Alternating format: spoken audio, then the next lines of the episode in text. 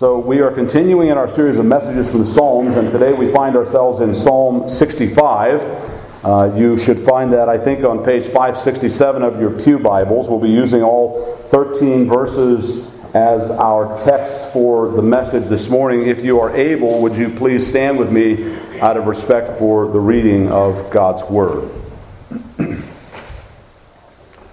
Praise is due to you, O God, in Zion and to you vows shall be performed. O you who hear prayer, to you shall all flesh come. When iniquities prevail against me, you atone for our transgressions. Blessed is the one you choose and bring near to dwell in your courts. We shall be satisfied with the goodness of your house, the holiness of your temple. By awesome deeds you answer us with righteousness, O God of our salvation, the hope of all the ends of the earth and of the farthest seas, the one who by his strength established the mountains, being girded with might, who stills the roaring of the seas and the roaring of their waves, the tumult of the peoples, so that those who dwell at the ends of the earth are in awe at your signs. You make the going out of the morning and the evening to shout for joy. You visit the earth and water it. You greatly enrich it. The, the river of God is full of water. You provide their grain, for so you have prepared it. You water its furrows abundantly, settling its ridges, softening it with showers, and blessing its growth. You crown the year with your bounty. Your wagon tracks overflow with abundance. The pastures of the wilderness overflow. The hills gird themselves with joy. The meadows clothe themselves with flocks. The valleys deck themselves with grain. They shout and sing together for joy.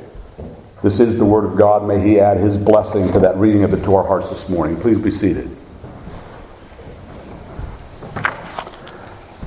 So I hope that you're sort of picking up on the habit now of I, I, don't usually read the titles or the headings to the Psalms for the most part, but I hope you've gotten into the habit of looking at those um, when they are available. And you'll notice that in this one, we're not given any hint of what the circumstances were that led to the writing of this psalm. Uh, there are some who think that possibly it was written uh, for the celebration of the Feast of Booths. The Feast of Booths was held uh, 15th of the month of Tishri. Um, that's October, November, our calendar, harvest time. It was a celebration of God's provision for the people in the harvest, uh, a reminder of how He had provided for them in the wilderness. And those who think that way about this passage, in support of that, look at verses 1 to 3, and they see the stress that's made on praise and vows and prayer being made to God and atonement and those things being associated with Zion. And again, since we're all good Old Testament scholars here, uh, you would be well aware of the fact that not only is the Feast of Booths celebrated on the 15th of the month of Tishri, but the Day of Atonement is celebrated on the 10th of the month of Tishri. So, literally five days before the Feast of Booths, these people would have been going through the elaborate ceremony and ritual of the Day of Atonement, where the sins of the people are atoned for by the high priest, and, and God makes atonement for them through that process. And so, that seems to be an entirely fitting and appropriate way to view this psalm. And yet, as David is writing this psalm, it doesn't seem to me, at least, that he is focused on some general principle, some generic kind of annual feast. It seems there's something specific driving David's heart in this psalm. And so we're going to examine this really a beautiful psalm. This psalm, uh, commentators mention that, that of all the, the, the sort of harvest hymns that we tend to sing, thanking God for His provision, this psalm is probably the most beautifully written of all. It puts the rest to shame. You can literally feel the liveliness of nature as it's bursting with life and bounty, as David describes it for us. And so we're going to examine this psalm under three points, three heads absence, atonement, and abundance. First, we begin with absence. Notice how David begins this psalm. He's talking directly to God, and he tells God, Praise is due to you. Now, that's ESV. You could translate that as praise awaits you. The King James, New King James, the NIV take it that way.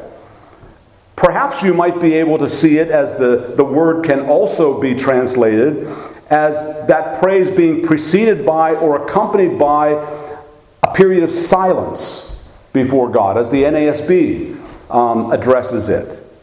We might see this as an awe filled, reverential, expectant silence, the kind that David gave to us. You might remember just back in Psalm 62, verse 1, when he said, my, For God alone my soul waits in silence. Perhaps this is even the silence following the prayers and requests that have been made to God, waiting for that answer from God to be given. And yet, we understand that the praise is due to God. It's waiting for God in Zion. Remember, Zion is the place where God has commanded that all praise and worship is to be offered and directed to Him. That praise is due, and it is waiting, and it's due because God has actually answered that prayer. You notice that in verse 5. You have answered us, David says. And so he goes on to say that vows, those vows that we promised you in the prayers we made when we asked you for this, those vows will now be paid. They will be completed. We will do as we have promised to do because you have answered us. And notice the title of God in verse 2. You may not see it as that, but verse 2 actually gives us a title for God.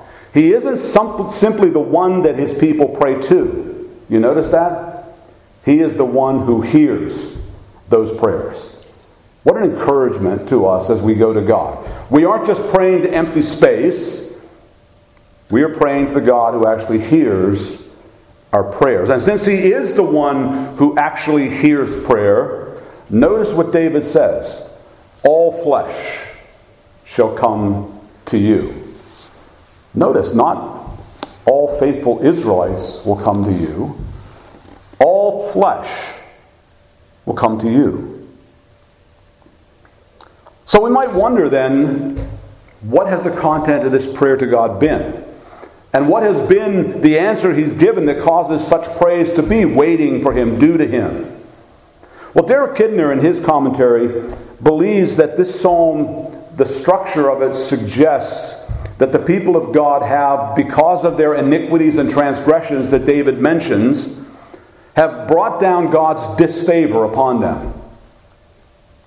And it has been brought down on them in the form of feeling estranged from God, distanced from God. That covenant relationship seems to be not there from their perspective. And given the stress in the last half of the psalm on bountiful harvest and plenty and abundance of water, Kidner suggests that God has also shown his disfavor through some degree of drought and shortage of food, crops, livestock as a result of those things. In other words, if you look at verse 4, the people have not been experiencing those blessings that David is rejoicing in in verse 4 being chosen by God and drawn near to Him and being able to dwell in His courts, satisfied with the temple and its holiness and all the goodness of God's house. They haven't been experiencing that, and they have lacked what God gives them in His answer in verses 9 through 13 absence of God's gracious, favorable presence with His people. And so that takes us to the next point, which is atonement. Notice how in verse 3, David expresses a recognition, a, confession, that iniquities had prevailed against him. That word means that, that iniquities had been very strong, not only in him, but against him. The word can also mean that he was overwhelmed by iniquities. In other words, he's fallen into sin. It doesn't seem that David's alone, though, because he begins to include the rest of the people in that, his, his iniquities and our transgressions. But it seems as he and they together came before God and sincerely confessed their sin and truly repented of their sin before God, that God has now answered those prayers and has graciously, graciously granted them, David says, atonement. Now, atonement is an important word in our theological language, in our, in our understanding of our salvation. Atonement, in its basic form, means to cover something. And so, the idea of atonement in this biblical context is that God has taken our sin, which is so obvious and so deadly against Him, and He has now placed a covering over it. Now, if you dig into that deeper, you find through the Old Testament that what that means is that in the context of the sacrificial system God established for them, in the Holy of Holies, thinking about that Day of Atonement, for instance, in the Holy of Holies, inside that Ark of the Covenant, are the Ten Commandments. That's God's law. That tells us what we're supposed to do and what we're not allowed to do, and it also does what? It condemns us because none of us can keep it. Any of us who put that standard up to us fall far short of it. We've broken God's law. And so above that commandment, those commandments, are the lid of the ark, which is the mercy seat, above which the cherubim have their wings outstretched, and above which God dwells to speak with his people and to care for them. On the Day of Atonement, the high priest would come in and would take blood from the sacrifice, blood that had been shed. Remember, without the shedding of blood, there is no remission of sins. And would take that blood and would bring it in and would literally pour that blood out on the mercy seat, effectively covering the commandments that we've broken. The blood covered over our sin. And so that's exactly what David has in mind here that, that God has graciously granted them atonement, the covering of their sins, allowing them to be brought back into a reconciled relationship with them. And so now, notice, through atonement, God's gracious presence and favor is no longer absent. Now, notice they don't come and seek out God, and they don't come on their own initiative and come near to God because they're such good people. David really is very good in his theology here. He says, You choose us, and you draw us near to you. So that we can, notice, not just come to your temple once in a while and visit you and then have to go away, but you choose us and draw us near so that we can dwell there. So we can remain in your blessed, gracious, favorable presence. See, in sinfulness, they had felt a lack of God's goodness. And, and, and notice how he talks about the, the, the holiness of God's house. They had, as they looked at that holiness in that temple, if they felt any reaction, it was probably fear and terror, right? Because they knew they were anything but holy and they were in disfavor with God. But now that atonement has been given, they are able to be satisfied and rejoice in the holiness of God's house. Now, as they, as they do this, look at verse 5. David says that you have answered us with righteousness. Now, we understand God is righteous. And therefore, anything God does is righteous. So anytime God answers us, it's with righteousness, right? Because he can't do anything but that. And David certainly, I think, has that in mind as he's making this statement. But I think we should also not forget this whole idea of atonement that David is focused on here. When God answered them and answers us by providing atonement for sin, God is also making us righteous, right? He's reconciling us to Him. He is answering us literally with righteousness. A righteousness that's not of our own. That's what Luther came to understand, right? You remember Luther was this guy who, in his early days before his true conversion, while he's trying to be a priest, is struggling with the guilt of his sin. And he can't get away from the fact he's a lawyer, actually. He understands law. And he gets the fact that he's guilty of all of this. And he goes, and some guys would go and confess every day for five or ten minutes. Luther would go in for two to four hours and confess every sin he could think of and would get absolution, would walk out feeling joyful and happy until he got back to his room and remembered one sin he forgot to confess. And all of his joy would leave him. At one point, one of his, one of his uh, mentors asked him, Luther, do you love God? And Luther actually, at one point, actually answered and said, Love God. There are times when I hate him.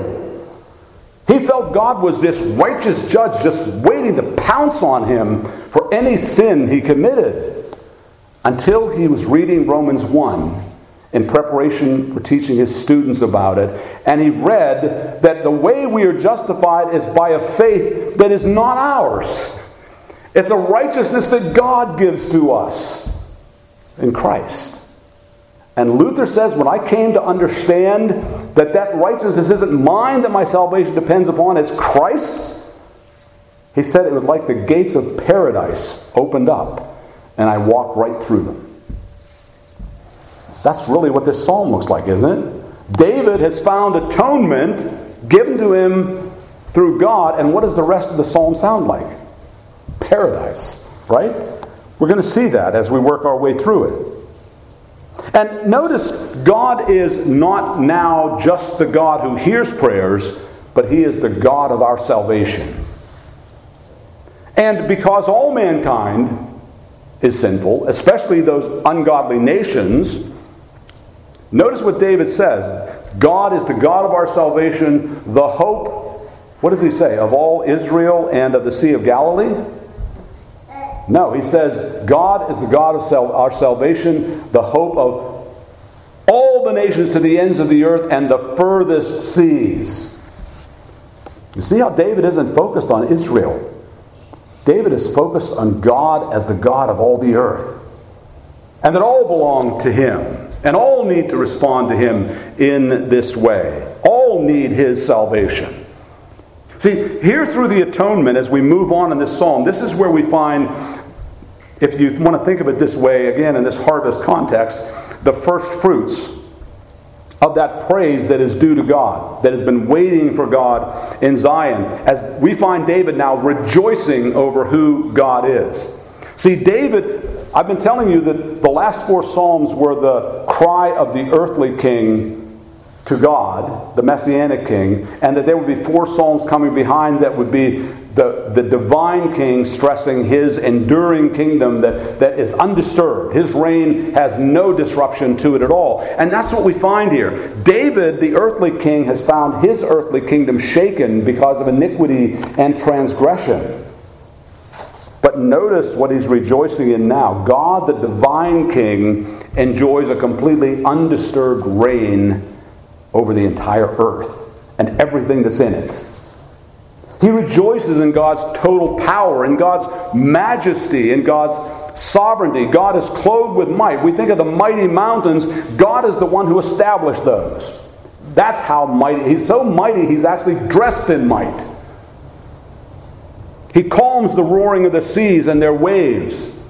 We heard that in, in the other psalm that we read together, right? Now, understand in Scripture the tumultuous motion and action and chaos of the seas often is a picture of the wickedness of mankind. And so it's not surprising that David goes on to say he calms the roaring of the seas and their waves and what? The tumult of the peoples. God calms the sinfulness, the wickedness, the tumult of the peoples, just as he does the seas and their waves and their power and chaos. And he does all of that for a reason. Again, notice, not so that all who dwell in Israel, it's so all those who dwell at the ends of the earth are in awe at your signs, at what they can see, of your majesty and your character. Now, this part you might be thinking about Psalm 19. The heavens declare the glory of God, the firmament shows his handiwork.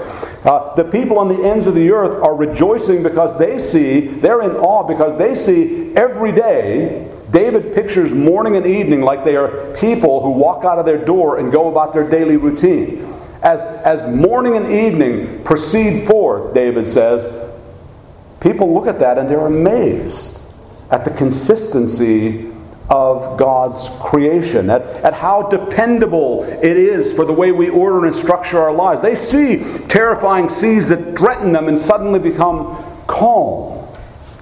They know they can't have that kind of power. And I think David is even here talking, to a degree at least, about the common grace which God extends to the very ends of the earth, even those people who will not respond to Him in real, true confession and repentance. Yet God gives rain to the just and the unjust alike. He causes crops to abound, and even the ungodly often have abundance and more than they need. And they should be led by those gifts of God, that common grace of God, to have the same kind of right and righteous response to God that David is demonstrating here as their king, as their savior, but also as their creator and redeemer and sustainer. But as you read those last verses, 8 or 9 through the end of the, of the psalm, the lively, vivid, amazing abundance that David describes in these closing verses go beyond simple common grace, right? This is not your ordinary common rainfall and growth that you might see. This is where Kidner suggests in his understanding of this psalm that what we see here is God's corrective hand, in some degree having caused drought and shortage for the people. Now that that sinfulness has been satisfied, has been atoned for, and covered, that God is now visiting the earth Visiting, by the way, God is always present, but when it says that God visits, that means He's coming in a special way either to bless or to judge. In this case, to bless. God visits now in blessing since repentance and confession and atonement has been made, and He brings rain to the dry earth. And He brings it not just a shower, but He brings it in abundance. He waters the earth, David says. And then He goes on and says, through that water, he greatly enriches the earth. And that's not even enough. He goes on to say that the river of God is completely full of water. You get the idea? In a sense, there's water everywhere when they had a shortage of it. But notice, there's no flooding, there's no destruction. It's perfect abundance of life giving water. And, and David rightly says that God provides the people their grain. Too many times we tend to think that we do this by our own hand. I was actually commenting with, with Bonnie yesterday as I was working through some of this. There's an old movie, Jimmy Stewart movie. I uh, thought of it as soon as I read this passage, and, and um, uh, he's, he's a father of a family, and, and it's in Civil War days, and his wife, they're sitting at the table ready to eat, and his wife says, ask him to pray and thank God for the food they're about to eat. And he's not really a very godly man. And, and so he closes his eyes and says, Thank you, Lord, for this crop that I planted, that I watered, that I harvested, and that I prepared. Thank you. Well, that's what David's guarding against here, right? God is the one who provided. Otherwise, it could never have done. And look at the detail he gives us and how God has provided that. He says that God, so you have prepared it. Some of those who do gardening and farming among us might appreciate this more than, than the rest do. But notice as you look at these verses, God is the one who waters the furrows. You know, those little valleys in between each row. You water the furrows thoroughly, abundantly, when you plowed that ground, there were high, sharp ridges that are left behind. Those rains now soften those ridges and settle them down and, and round them and smooth them off. You bless its growth. You crown the year. It's like the, this bounty is like a crown that you placed upon this year that we're living in, David says. And then he goes on to say, Your wagon tracks, this may seem a bit odd, but your wagon tracks overflow with abundance. What does David have in mind here? Well, as a farmer, if you went out to get the harvest that you were picking, some years you go out and there's not enough to cover the bottom of the wagon. Some years it's kind of half full or full. David is saying, You've given us so much that it is so abundant that as we're pulling the wagon along, the stuff is falling off the back and dropping in the tracks that the wagon makes as we head back home. We don't even need to go pick it up. It's just so much. Now, there's also maybe another thing included in this because the word that's really used there when it talks about wagon tracks and abundance, overflow with abundance, the word that's used there also can mean fatness. Actually, fatty ashes. How would you ever get wood ashes that are fatty? Well, obviously, by burning wood on an altar and burning a burnt offering on top of that altar so that the fat that is cooked off soaks down into the ashes. That's the picture here. And so David may very well be here referring back to atonement once again. The abundance of blessing we have is through your atonement, those fatty ashes that represent the leavings behind of what has been done to receive atonement from you. And then we know that in Scripture, the wilderness is usually portrayed as a desert, right? John the Baptist prepared for his ministry out in the wilderness, and, and, and all the other prophets came out of the wilderness, the desert, the barren areas. And yet, notice what David says here in this abundance of God. The wilderness now is not portrayed as a desert, but it's a place that's overflowing with rich pasturage for flocks. The desert's not a desert anymore, it's a pasture. David describes the hills, the valleys, and the meadows as if they are actually living, responsive beings, which, in response to God's tender, life giving care, are literally dressing themselves up in their finest for Him. The hills gird themselves with joy, David says. Most likely, what David has in mind is that the abundance is so great that the hills are so lush that as we look at them, we're filled with joy, right? You've experienced that when you look out at a particularly beautiful scenery. It brings a joyful response to your heart. David is seeing it through the eyes of God's grace and his provision for them. The meadows clothe themselves with abundant flocks. They're overloaded, even though, by the way, the desert is also pasture land. The meadows are covered with flocks. The valleys dress themselves in an abundance of glorious grain when there's been a shortage, when they felt God's disfavor. And David concludes by essentially saying that all of nature is joining together to shout and sing for joy as God visits that nature with his gracious presence, as God visits the earth. Now, James Montgomery Boice, when he looked at this, said, Now we understand valleys and meadows and hills, they're, they're impersonal, inanimate things. They can't shout, they can't sing, they, they can't do these things. This is just a poetic picture. Well, yes, I, I get that in a sense, but, but then I go back to the psalm that the, the heavens declare the glory of God and the firmament shows his handiwork. And their, what does the psalmist say? Their voice has gone out into all the world. And there's not a voice or language where it's not heard. This is creation doing what it's meant to do, revealing the glory and the bounty of the God who made it. So, as we seek to apply this, we have here another episode in David's life. We don't know what it was, what caused it. But as I was reading this text and working through it, I was thinking about Isaiah chapter 59, verses 1 and 2, and I've got that in your bulletins.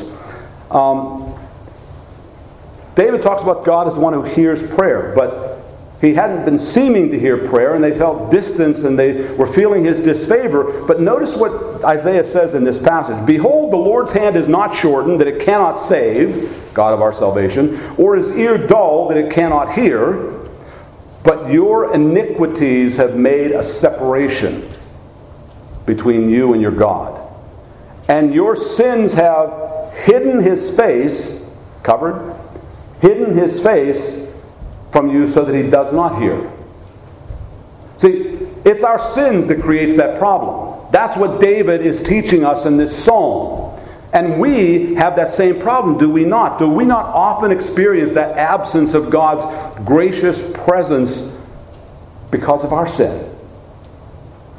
David shows us the answer to that is to go to God in prayer. Not just any prayer, not just, God, make me feel better.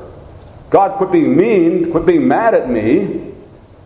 But we need to go to God with a prayer of confession and repentance, true faith, true repentance, faith in God's promises that He will atone for sins. As, as the Apostle John put it, if we confess our sins, he is faithful and just to forgive us our sins and to cleanse us from all unrighteousness. And so, how long, how often do we suffer the absence of God's full gracious presence and blessing in our lives because we don't rightly see our sin or deal with it?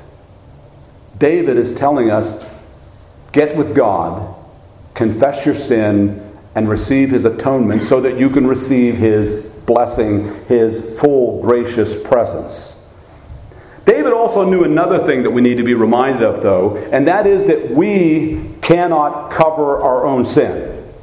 We cannot reconcile ourselves to God. There's nothing we can do to accomplish that. Only God can atone for sin. Because the debt of that sin against our holy God is so infinitely great that it requires an infinitely high and holy price to be paid in order to satisfy that debt in order to cover that sin. You see, without the shedding of blood, as I said before, there's no remission of sins. And, and we're told clearly in Scripture that that shedding of blood isn't the blood of bulls and goats, even though God temporarily used that to, to deal with the people's sins. It was temporary and it was typical. It was pointing forward to the real answer that God would give with righteousness which would be nothing less than the death of his own son to atone for our transgression, so that we could be reconciled by his abundant grace toward us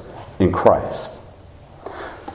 Secondly, as we look at this psalm, I've said before that in the second book of the Psalter, O. Palmer Robertson, as he's looking at the structure of the Psalms, says that this second book of the Psalter is really focused. There's still conflict with the enemy and the righteous, with the wicked and the righteous, but that in this second book of the Psalter, the psalmists are really focused on not just conflict with the wicked, but on communicating with the wicked. That's why you find not Yahweh as God's name most of the time in this book of the Psalter, but Elohim, the name that the nations would have used to speak about God.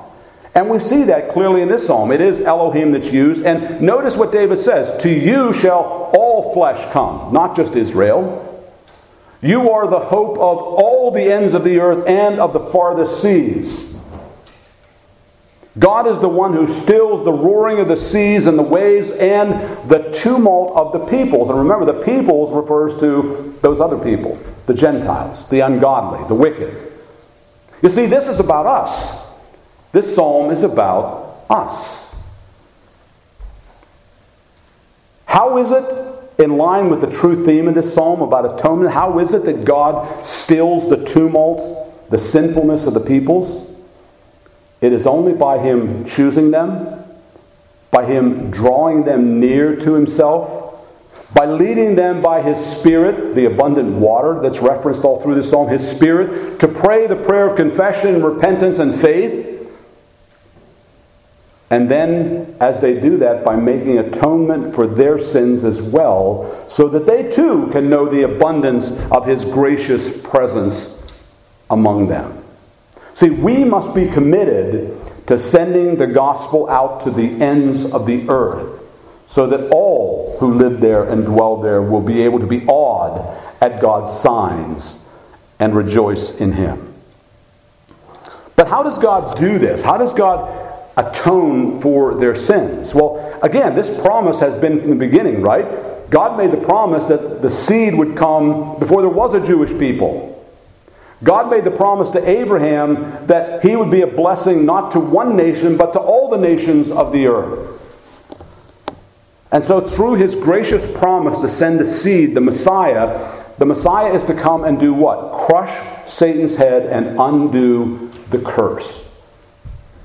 Redeem and atone for the people of God, those that God had chosen and called near to him. I said earlier that those final verses in this psalm speak about an abundance that's just way beyond common grace.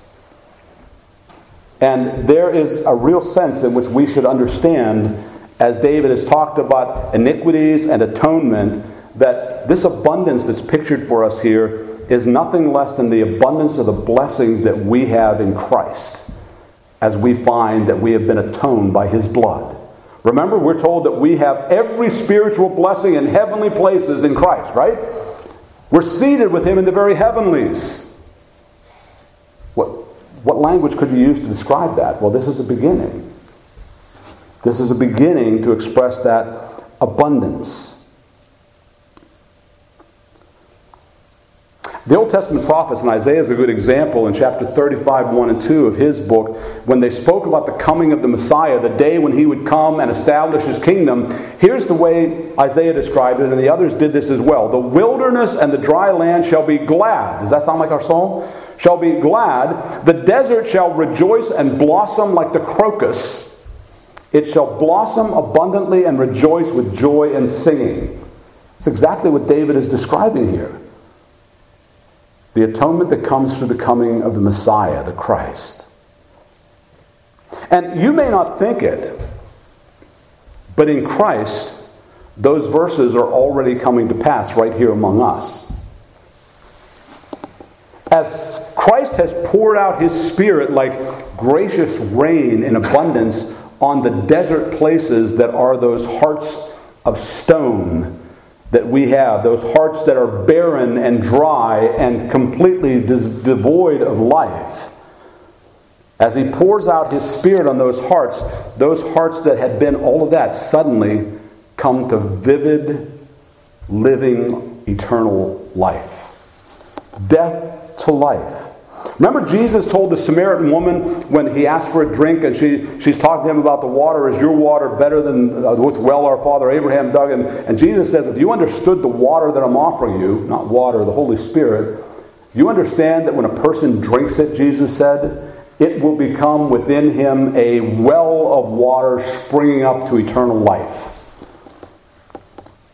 That's pictured in this psalm, is it not? The river of God is full of water. It's abundant everywhere.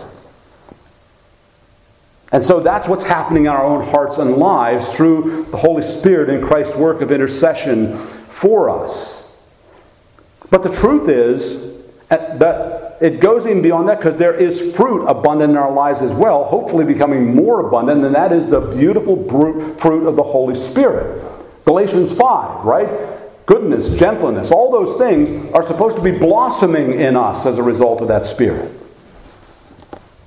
But these verses point even further than that. When Christ comes on that last day and establishes the new heaven and the new earth, mankind and the earth are both going to be finally and fully released from the curse of sin, and we will all be able to be exactly what God always intended us to be perfect creations, perfectly reflecting and rejoicing in His glory and declaring it to any who will hear and listen. That's what's being expressed in this psalm. The people in David expressing praise and nature itself expressing it. But how do we know that Jesus Christ is this Messiah? How do we know that he has the almighty sovereign power of God to still the roaring waves and seas and to still as well that tumultuous wickedness of sinful men? Well, Jesus actually gave us what you might think of as a living parable to show us that. If you go back to Mark chapter 4, starting around verse 37, we have this picture of Jesus and the disciples getting into a boat and sailing across the sea. And as they do, Jesus lies down and goes to sleep, and a great storm arises on the sea, and powerful waves are, are threatening to swamp the boat and drown the disciples, and they are in fear of dying. And when they wake Christ up, don't you care? What does Jesus do? He stands in the boat and majestically sovereignly shouts at the storm, Shut up! Be still! And immediately, everything stops. And his disciples, who've been with him all this time, are so amazed. They say to each other, What kind of man is this that even the wind and the waves obey him? So he stills the wind and the waves, but I don't know if you ever noticed it, but going from chapter 4 to chapter 5, you know the next thing Mark tells us? The boat landed on the opposite shore in the land of Gadarene, a Gentile area. And as they leave the boat and go out on shore, they are literally assaulted by a crazy man who is tumultuous, chaotic, destructive, can't be kept in chains, can't be clothed, is out of his mind, possessed by demons, a legion of them. And yet, when Christ approaches this man, he gives a command and the demons leave him. And when all the people of that area came out to see this man that they had known as a wild man who was uncontrollable, do you know what they found? They found him clothed and sitting in his right mind at Jesus' feet. They found him to be a follower of Christ, which is what we are all to be. You see, Christ is the one who stills our tumult and our wickedness through atonement. And as he does that, our response then is to give him the praise that is due to him in Zion, in the church, for all his goodness and grace toward us. Let's pray. Father, we come to you and how grateful we are for the atoning work of Jesus Christ, for his blood that literally covered our sins and our transgressions and brought us back into a reconciled relationship with you. Sadly, we confess how little our hearts are actually moved with joy and rejoicing when we think of these things, as David's was in this psalm. Lord, give us hearts that understand these realities, that respond to them, that, that well up with joy and rejoicing as we consider what you have done for us in atoning for our sins in Christ. Adorn us with righteousness and help us to serve you and to lead others into your gracious presence as well. We ask it in Christ's name and for his sake. Amen.